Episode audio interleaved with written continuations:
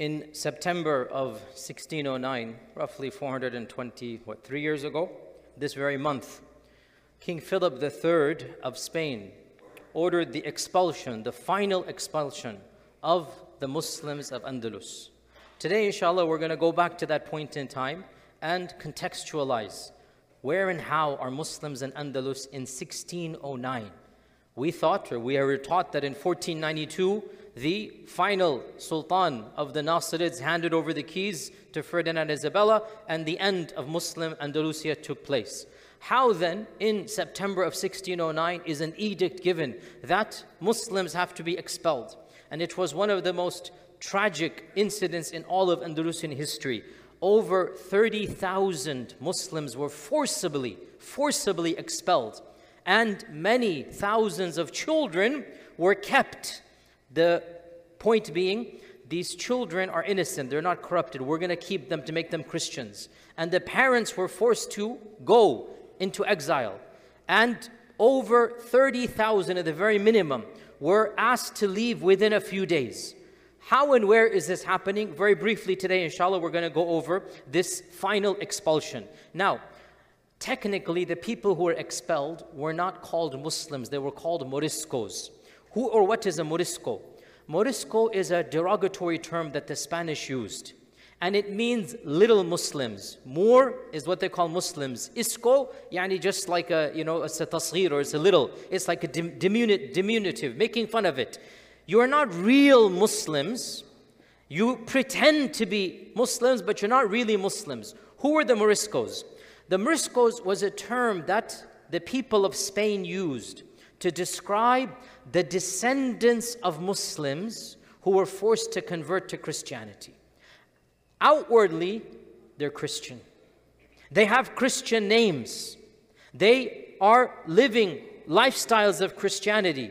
But inwardly, ethnically, their language, their culture, everything about them, they are descendants of the Muslims of Spain, the Muslims of Andalusia. They never were given equal status. And so for 200 years, they're living separate but distinct. And the term Morisco is given. And this story of the Moriscos is a very fascinating story. It is one of the saddest tragedies of our Islamic history because it deals with the final remnants of Islam in Andalusia. You see, go back to 1492. When Ferdinand and Isabella conquered the kingdom of Granada, when Sultan Abu Abdullah had to surrender the keys, and of course I went over that story multiple times, and our own guy Christopher Columbus was in the gardens of Granada. He was witnessing Ferdinand and Isabella conquering and handing the keys, the Sultan Abu Abdullah handing the keys to Ferdinand and Isabella. Our Christopher Columbus, the guy who quote-unquote discovered America, is in the gardens of Andalusia. And he's going to then petition and then find his way to America, 1492. That's why 1492, every high school kid in America knows discovery of America, quote-unquote. And every Muslim kid, 1492, the collapse of Granada, the collapse of Andalusia. The two dates are the same because the same person is involved, because there is a causal linkage. Now, when Granada is conquered, you have to understand Granada is like 80–90% Muslim. The entire population is Muslim. You cannot overnight expel everybody. You cannot overnight tell everybody to leave. There will be no community left. And so Sultan Abu Abdullah, the last Sultan of the Nasrid dynasty, and the original contract is still present. If you go to the museum in Spain, I've seen it with my own eyes. The original signature, the original, you know, the same document is still there. You can read it, and it's actually, you can read it online even. Sultan Abu Abdullah put an entire paragraph. I will only surrender with these conditions. The main condition, the Muslims of my kingdom will not be touched. I will leave. The royal family will leave. You will get the treasury. You will be the rulers. But the Muslims, their religion will be protected. Their right to practice Islam will not be infringed. Their court systems, the qudat, the judges, are going to be in place. You shall allow them to live as they are religiously. You will be the leaders, you will get the taxes, but you will not infringe on the rights of the Muslims. That was in the treaty. You can read it yourself in simple Arabic, it is still there. And if you read Spanish, the translation is there as well. This took place what year? What year was this? 1492. Okay, Sultan Abu Abdullah leaves and the Muslim armies leave. Now who's in charge? Ferdinand and Isabella. How long do you think it took them to start breaking the treaty?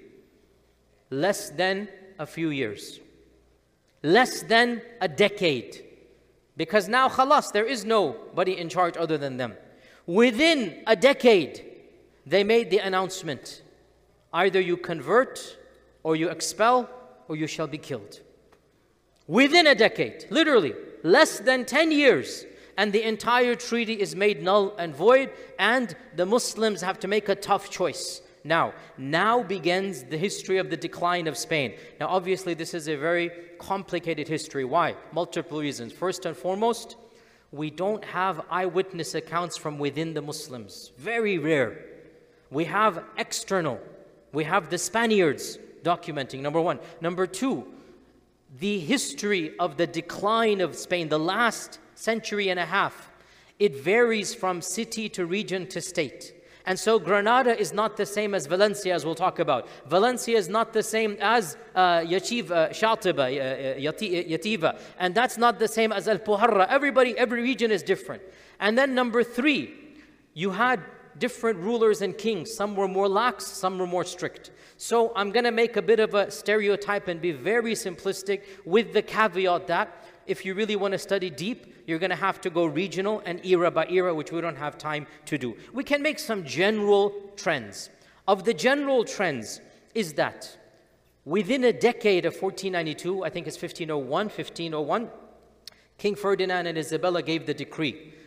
You cannot practice Islam outwardly. You must convert to Christianity, or else be expelled, or else you shall be killed. What happened? Multiple reactions. Now here, you know me, I don't sugarcoat. I don't romanticize. Not every mu'min, not every Muslim is like Yasir and Sumayya.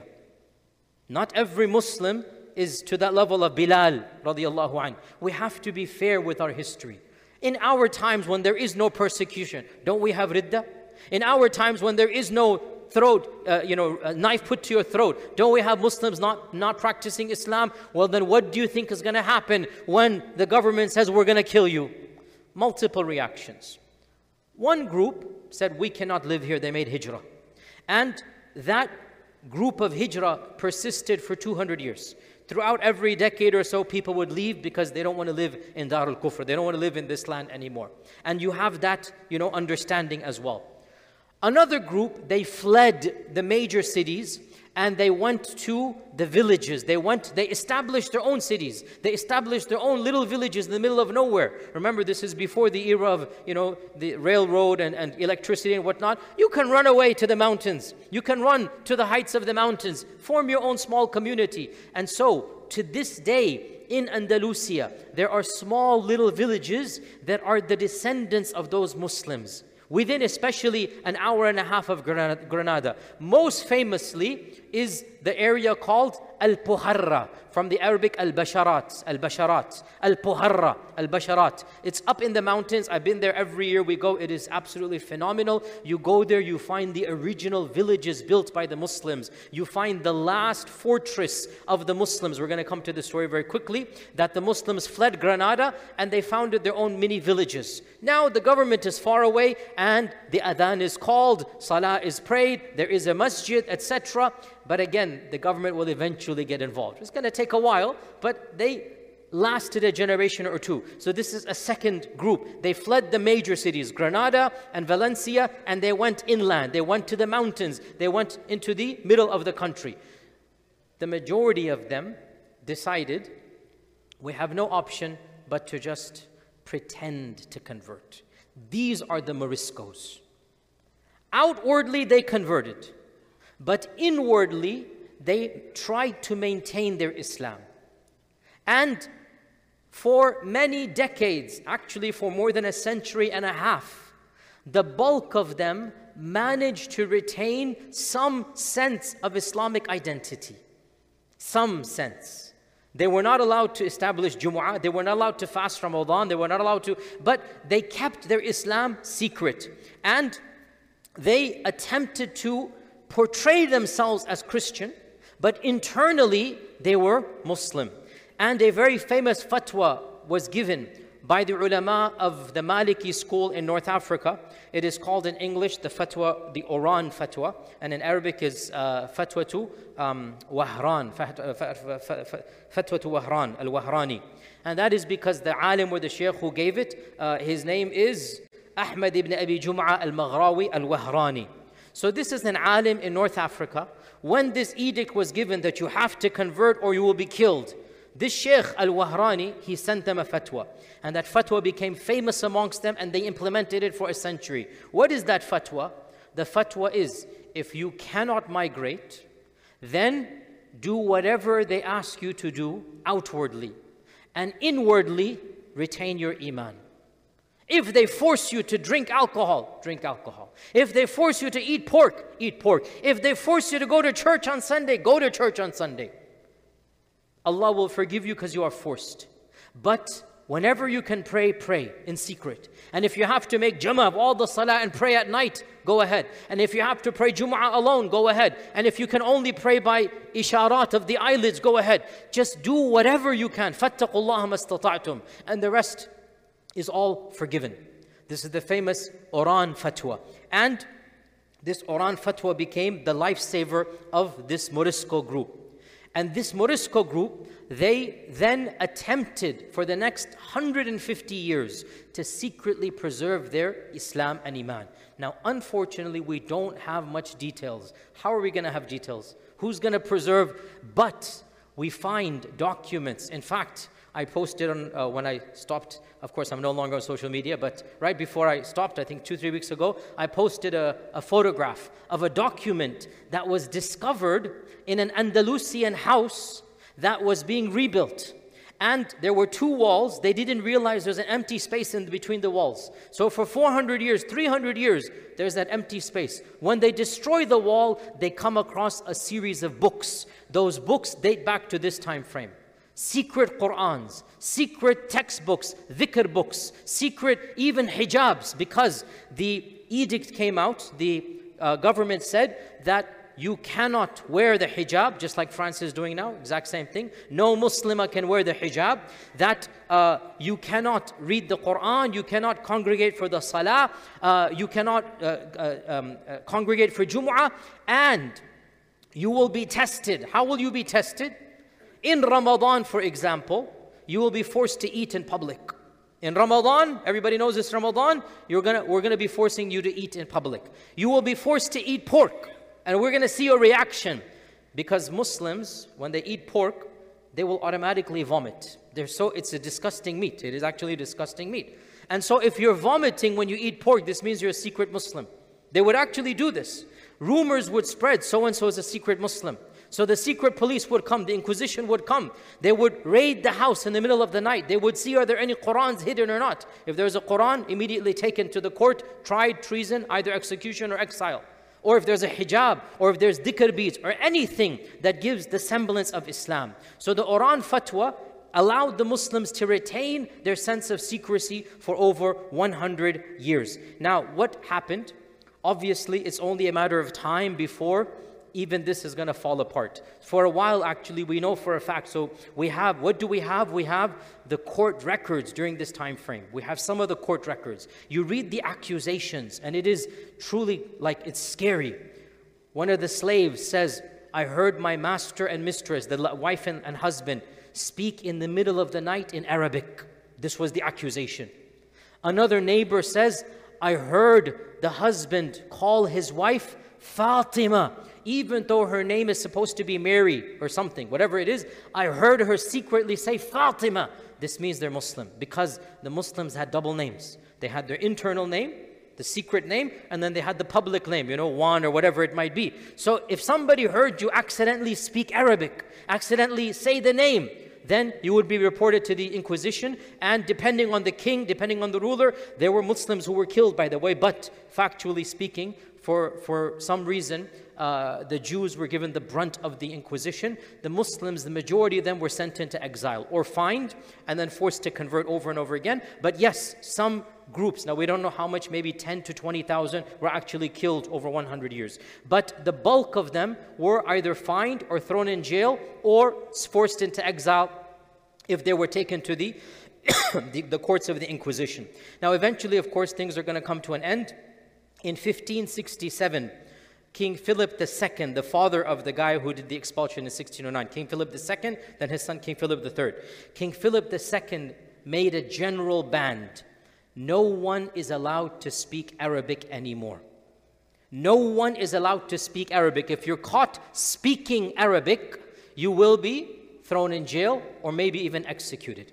This was the final straw for the Moriscos, the Muslims who were outwardly Christian.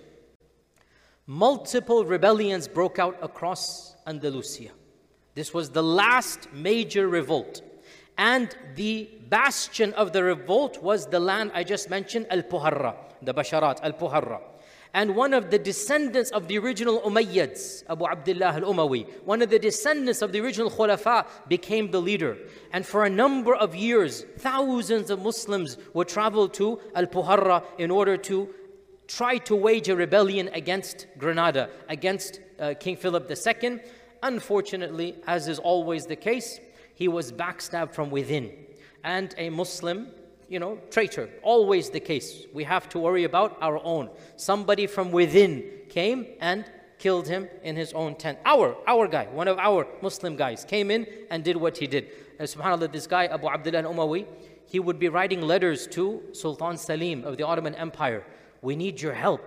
You need to send us ships. You need to send us armies. We're going to be massacred. At the very least, send us equipment, send us military, send us aid. Nothing came. For whatever reason, they had their siyasa. I mean, again, you can understand, I'm not at all condoning, but from their perspective, to send aid is to declare war with the Spanish Empire, and the Spanish Empire is the superpower of the time. So by the way, what we are seeing now is nothing new. It is the reality throughout history. The empires are empires and the rest are not. So Sultan Salim was super powerful in his region, but he doesn't want to take on the Spanish Armada. He doesn't want to take on the Spanish fleet. He does not want to do that. So the Ottoman Empire never directly sent troops, even though there was correspondence.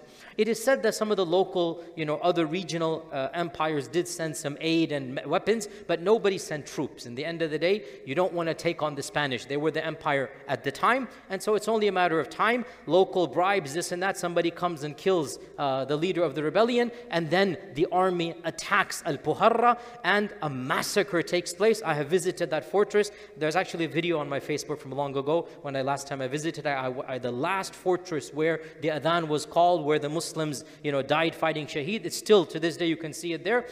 You can see it out. This is in around 1570, the last stand of the Muslims of Alpujarra, and then they were massacred, and the rest were sold into slavery. Women and children, tens of thousands of women and children sold into slavery, and they brought in local Spaniards to take over Alpujarra, but the villages and the houses are exactly the same. So when you go to Alpujarra, you will find the houses of the Muslims, you will find the original springs of the Muslims, the names of the areas are all Arabic names, but the people are no longer those people.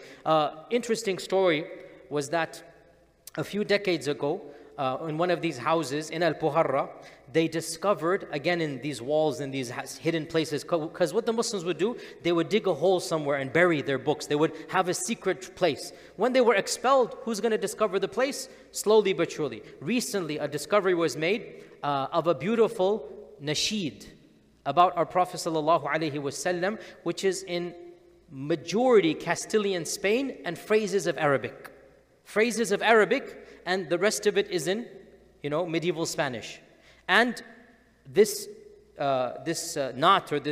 praise was taken by a group of modern nasheed artists, and they replicated how it would have sounded. You will find it online. It is called Madha Morisco. Madha Morisco. If you just Google it, you will find it online. And there is just a nasheed in Spanish that the Muslims of Alpujarra would say to the Prophet ﷺ, phrases of Arabic and the rest is in Spanish. These are the Muslims. This is third generation Morisco, and they're still saying salam to the Prophet ﷺ, still keeping their tradition alive. In any case, as we said, this is in 1570, and so in Granada and in Alpujarra, there has been an almost all-out complete expulsion. One major city remained, and that was on the other side of Andalus, and that is Valencia. Valencia, okay? Valencia in Arabic with the ba, Valencia in modern time. Valencia was under a different dynasty, a different king, and the dynamics was different. 30% or 40% of the locals were still Moriscos, i.e., outwardly Christian, but inwardly Muslim. And the Muslims were in charge of the agriculture, of the trades, of the craft, of the business and trade. So the people couldn't live without them. The people needed them. So for 150 years, the Muslims remained in Valencia, the Moriscos, even though technically they're not Muslim. Outwardly, they're Christian. But everybody knows, you turn a blind eye. Let them be, we need them, whatnot. But now, after this 1570 rebellion, a new bishop comes, a new archbishop comes, and this archbishop, he was the most, bigoted, hated archbishop of the time, and he made it his personal life mission to get rid of the Muslims. He made it his personal life mission, and he began clamoring, fomenting public hatred against the Muslims of Valencia. And his name is Juan de Ribera. Juan de Ribera. Juan de Ribera, he began to write to the king, now it's King Philip III, multiple times, saying that this group, it is a traitor group. They're a treacherous group. You had better get rid of them. And he began, because he's the archbishop, if you do so, God will forgive you. If you do so, this is, sanctioned by God. Because lots of other Spaniards were saying, firstly, these are Christians. We shouldn't treat them differently. Secondly, our city depends on them. If we kick them out, we're not going to have trade. We're not going to have. But the archbishop didn't care. And eventually, he convinced the king to issue the edict, to expel all of the Muslims. And so, in September 1609, this month, September 1609, the edict was read out. The king was very sly, very, tricky. He had already defanged the Muslims without telling them. He had already cut off all exits. He had already brought in extra troops right before the announcement. The Muslims were caught totally unexpected. In September 15th, I think, or 17th, this is basically right now, these days, that's why I'm giving this khatir now. In September, surprisingly, it was a surprise, the Muslims were told, you have 1 week, get out or kill. There is no conversion, because technically they're already converted. Now, you have no option, get out or we'll kill you. Actually, this archbishop wanted them to be killed.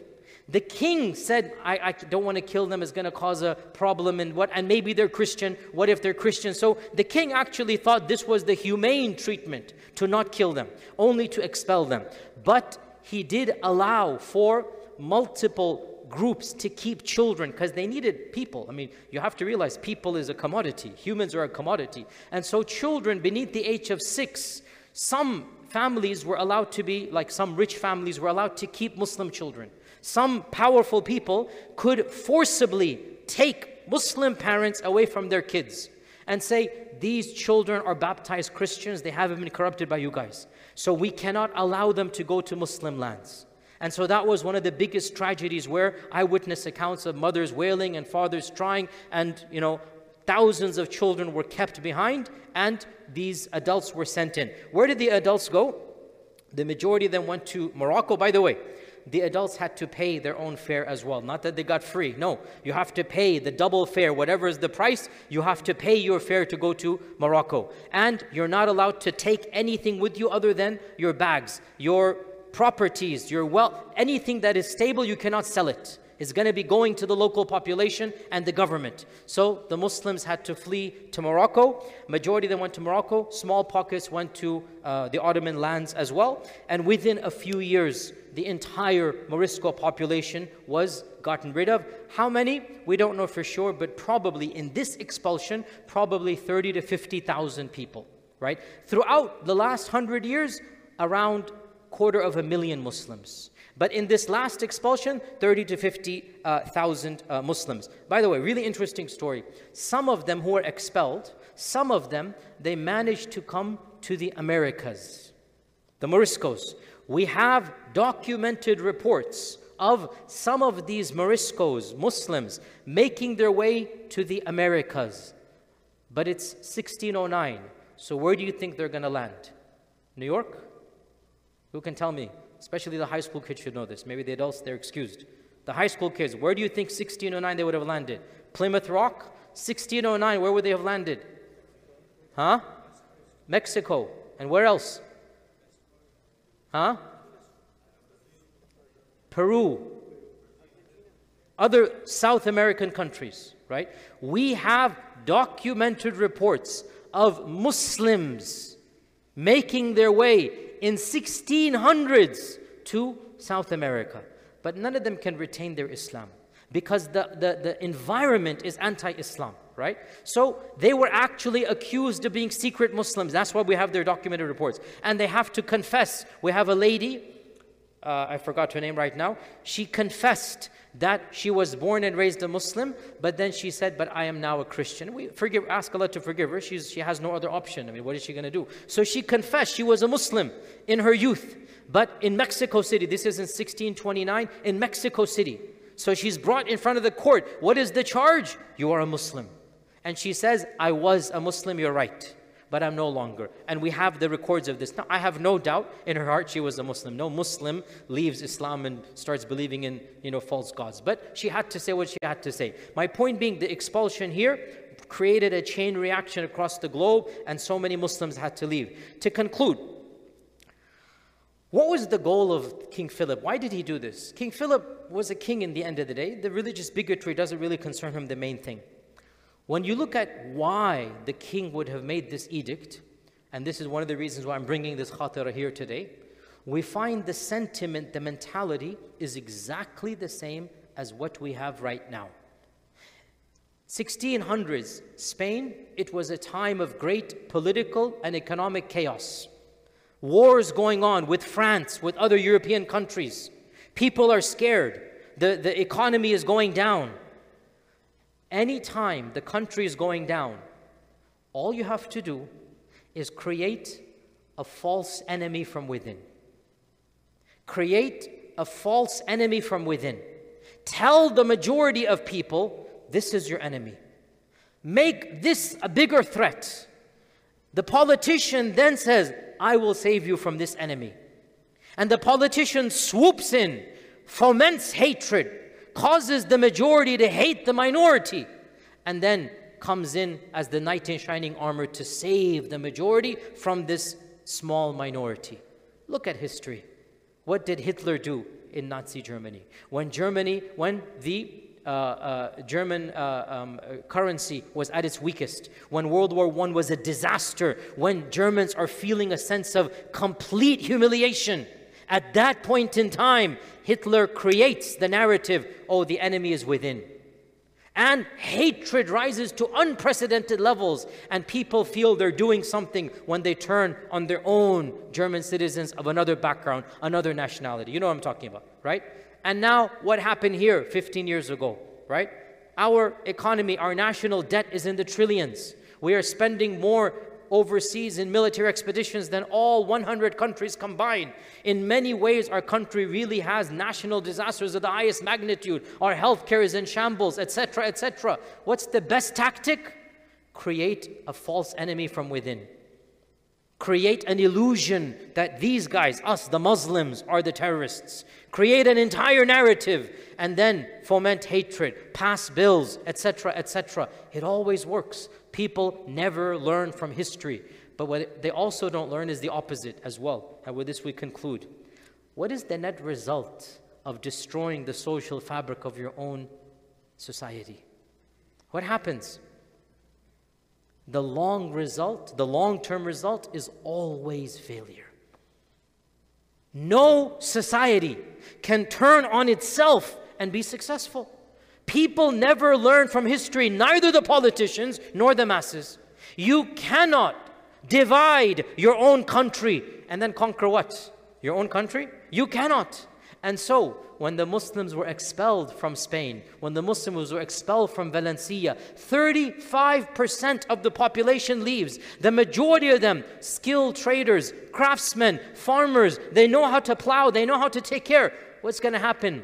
Valencia used to be the economic powerhouse of that region. That was it. With the expulsion of the Muslims, the Christians tried, but it continued to go down until Valencia is a thing of the past. You cannot divide and conquer your own country.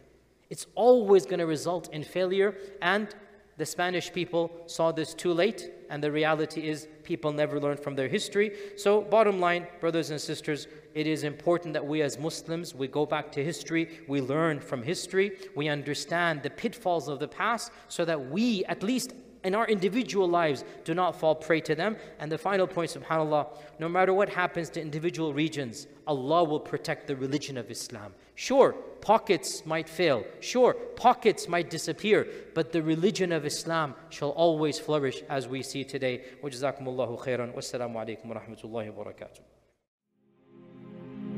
فيا ذلي ويا خجلي إذا ما قال لي ربي أما استحييته تعصيني ولا تخشى من العتب وتخفي الذنب عن خلقي وتأبى في الهوى قربي فتب مما جنيت عسى تعود إلى